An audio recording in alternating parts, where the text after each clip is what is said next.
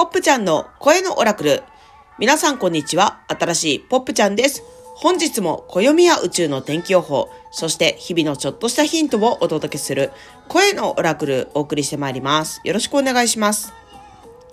本日は2021年12月の3日金曜日、旧暦神奈月29日最終日ですね。24節気72項は小説末行立花初めて黄ばむ。一粒万倍日。13の月の暦では倍音の月19日。金94白い電気の魔法使い。キーワードは奉仕活性化するつなぎ止める。永遠魅惑する重要性。スターゲートはゲート36既存のパターンを外す日。皆さんこんにちは、ポップちゃんです。今日も宇宙のエナジーを天気予報的に読み解く声のオラクルお送りしてまいります。よろしくお願いします。本日はパラレル注意報、今に集中する日。今心と体が感じていること、それが最優先。今に集中するとき、初めて未来は作られ、過去は受け入れられる。はい。今日はね、パラレル注意報です。パラレル注意報とは、ポップが、あ、今日パラレルワールドを大きく分岐するなとか、なんか、地球上のエナジーが大きく動くなと思う日に勝手にそう呼んでる注意報なんですけど、あの強風波浪警報みたいな感じだと思ってください。さて、今日一体どんなエナジーに集中するのかというのがポイントです。宇宙で大きくエナジー的追い風が吹いてるんですよね。それだから焦点を当てたものに向けて現実が大きく動きます。ポップの個人的な意見では今日は当時前の大きな分岐の一つと言っていいと思います。で、追い風って言ってもさ、いろいろあるよね。爽やかな、もう、そよ風みたいな追い風もあるだろうし、ものすごいちょっとこれ追い風すぎるんですけど、みたいな、暴風一歩手前じゃないですか、みたいな。っていうか、ぶっちゃけ追い風もう暴風っていう感じのいろんな追い風があるとしたら今日は暴風気味ですね。なのでね、うっかり目を向けてそこに集中したエナジーっていうのがね、バフって広がってバフッと現実化していくって感じで、まあ実際にね、そのバフって現実化するのがね、当時の当日、あ、これシャレじゃないですよ。当時の当日、なんちゃってみたいなね、なんちゃってじゃないんです。本当に当時の当日とか、その翌日ぐらいにバフッと現実化するんじゃないかなとポップは睨んでますね。だから大体当時前日からクリスマスイブぐらいにボフって現実が動くものに対してその根源のエナジーは一体いつでしたかってけでんっていうとまあ今日かなみたいなそういう感じですね。まあちょっと話を戻しましょう。今日は今に集中する日。今心と体が感じていること、それが最優先。今に集中するとき、初めて未来は作られ、過去は受け入れられる。そんな日なんです。今の自分がなぜこれを感じているのか。逃げ出さず、腰を据えて自らを観察してみましょう。でもね、場合によってはさ、目を向けたくないこともあるよね。こんなこと考えるなんて無理だ馬鹿げてる罪深い自分バカバカみたいにね、むやみ自分を責めてみたり、あるいは、こんな状況は誰々のせいだあいつが悪いとか言ってね、呪い節になってもね、しょうがないですからね。こう、誰がいい悪いとかじゃないんです。善悪とか常識云々とかじゃなくって、今ここでこういう状況があります。じゃあ、どんな一歩踏み出したいですか？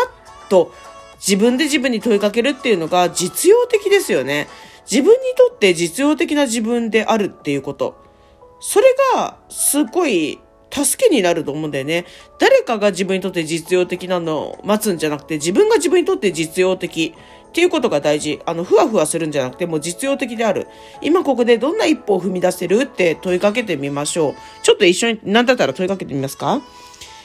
今ここでどんな一歩を踏み出せる？いいですね。どんな感覚でしょう？今ここでどんな一歩を踏み出せる？なんか俳句みたいな感じになっちゃいましたね。まあいいや。今ここでどんな一歩を踏み出せる？また、あの、言ってみてください。さてさて、そんなわけでね、今ここでどんな一歩が踏み出せますかね？今進みたいなら進む。今休みたいなら休む。昨日進みたいって思ってても今日休みたいかもしれない。昨日休みたいと思ってても今日は進みたいかもしれない。だからね、もういいんです。今進みたいなら進む。今休みたいなら休む。唯一無二の自分が何を求めてるのか、しっかりキャッチしていきましょう。そんな今日ね、ポップ、石に例えてみると、アメシストかなって思いました。アメシスト紫色のかっこいい石。これは、あの、やっぱり主成分は SiO2。ケイ素と酸素、つまり水晶ちゃんの仲間っていうことなんですけど、紫色でいけてますね。で、アメシストは明晰で確かな判断力をサポートしてくれる石ちゃんです。なので、まず判断する、しないっていう時に、まず観察が大事ですね。観察した結果、自分が掴み取ったエナジーをどう捉えるっていうサポートをアメシストちゃんがしてくれるんじゃないかななんて思っちゃったりして、イェイイェイイェイ。あとはアメシストはね、古来、酔わないっていうサポートをするって言われてますね。アメシストの色が紫だからブドウ酒にちなんでっていうこともあるらしいんですけど、あるとかないとか。まあだから、お酒に酔わないっていうのがアメシストの効果で 言われてて、あの、だから忘年会シーズンとかいいかもしんないですね。楽しいお酒になるかもしれませんよね。あと酔わないといえば感情に酔わないってことですよね。もう、私は悲劇のヒロインよとか、こんな地球なんてとかなんかわかんないですけどね。そういうなんか、あの、ヒーロー、ヒロイン的に酔っちゃう部分っていうのを、いやいやいや、あの、お気を確かにみたいにアメジストが サポートしてくれるかもしれないなんて思っちゃったりする今日この頃でした。もしアメジスト持てたら眺めてみてください。かわいい石ちゃんです。さて、そんな今日は一粒万倍日ですね。そっか、パラレル注意報の上一粒万倍日なので、自分のエナジーの方向をしっかりやっぱ見ていきたいですね。で、えっ、ー、と、今日はね、神奈月の最終日ですね。つまり明日新月なんですね。なので新月を前に、まあ、いろいろ動いてるエナジーもあるかもかも、イエイイエイみたいな感じですね。小説真っ向、立花初めて、黄ばむ。これ昨日からなんですけど、24節気72個。これ立花初めて黄ばむ。だから自分の中でも初めて色づくようなものを発見して激しく動揺するってこともあるかもしんないよな、みたいに24世紀72項ね、なかなか侮れないんですね。意外と、まあ、これ基本農事歴、農業とか自然に関係してますけど、なんかね、結構人間のリズムにも関係してて、さすが古の人いけてるなと思うポップなのでした。そんな今日は、マヤの英知に端を発し、1980年代にホゼ・アグエイアス博士が開発した宇宙的最新暦の一つ、13の月の暦では一体全体どうなってるかっていうと、バイオンの月19日、金94、白い電気の魔法使い。今日もキーワードをお伝えしていくので、このキーワードから自由に発想してみてください。奉仕、活性化する、つなぎ止める、永遠、魅惑する重要性。奉仕、活性化する、つなぎ止める、永遠、予約する、需要性。キーワードからオリジナルエナジーで読み解くもの。それが唯一無二のあなたのオラクルです。スターゲートはゲート36。既存のパターンを外す日。今日もナチュラルスピリット感、数字のメソッドから著者辻真理子さんによるゲートの解説をお届けしていきます。心の奥にしまっていた感情が湧き上がり、被害者意識に浸りたくなる。しかし、干渉に浸り、誰かのせいにしても何も解決しない。それを乗り越えない限り、何度でも同じパターンがやってくるだろう。スターゲートの指針。乗り越えないと同じパターンが来る。ナチュラルスピリット感、数字のメソッドから、辻まりこさんによるスターゲートの解説をお届けしました。自由に感じてみてください。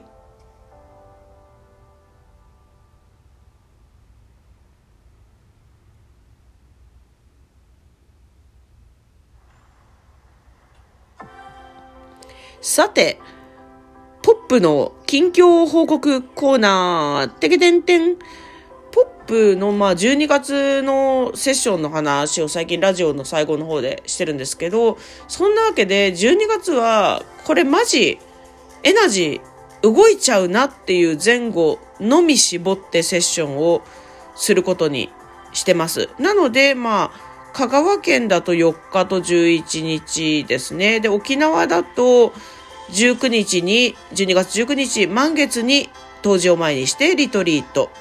そして24日、てえっ、ー、と、聖なる日のあの、天然石とアロマのコラボ。そして29日に宜野湾のカフェさしぐささんでクリスタルヒーリングの体験会というのを行っております。そうなんですね。あの、絞ってやる。で、当時の日は各自向き合う日だなと思ったので、あの、今年は当時はね、セッションを入れてないですね。多分各自の大きな分岐があるから各自味わうっていう感じがしましたね。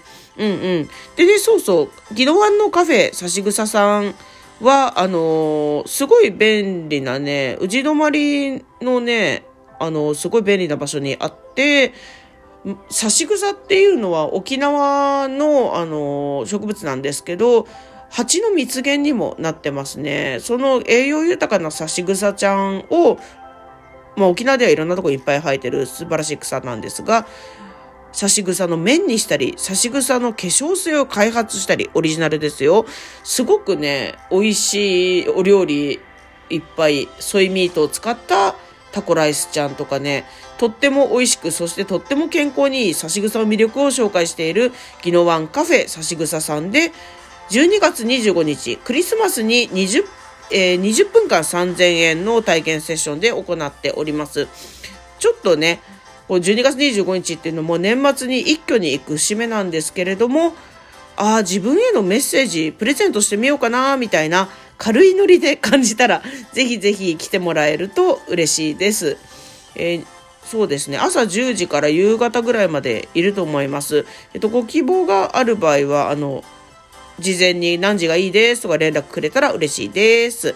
では、声のオラクル、今日もポップちゃんがお届けしました。また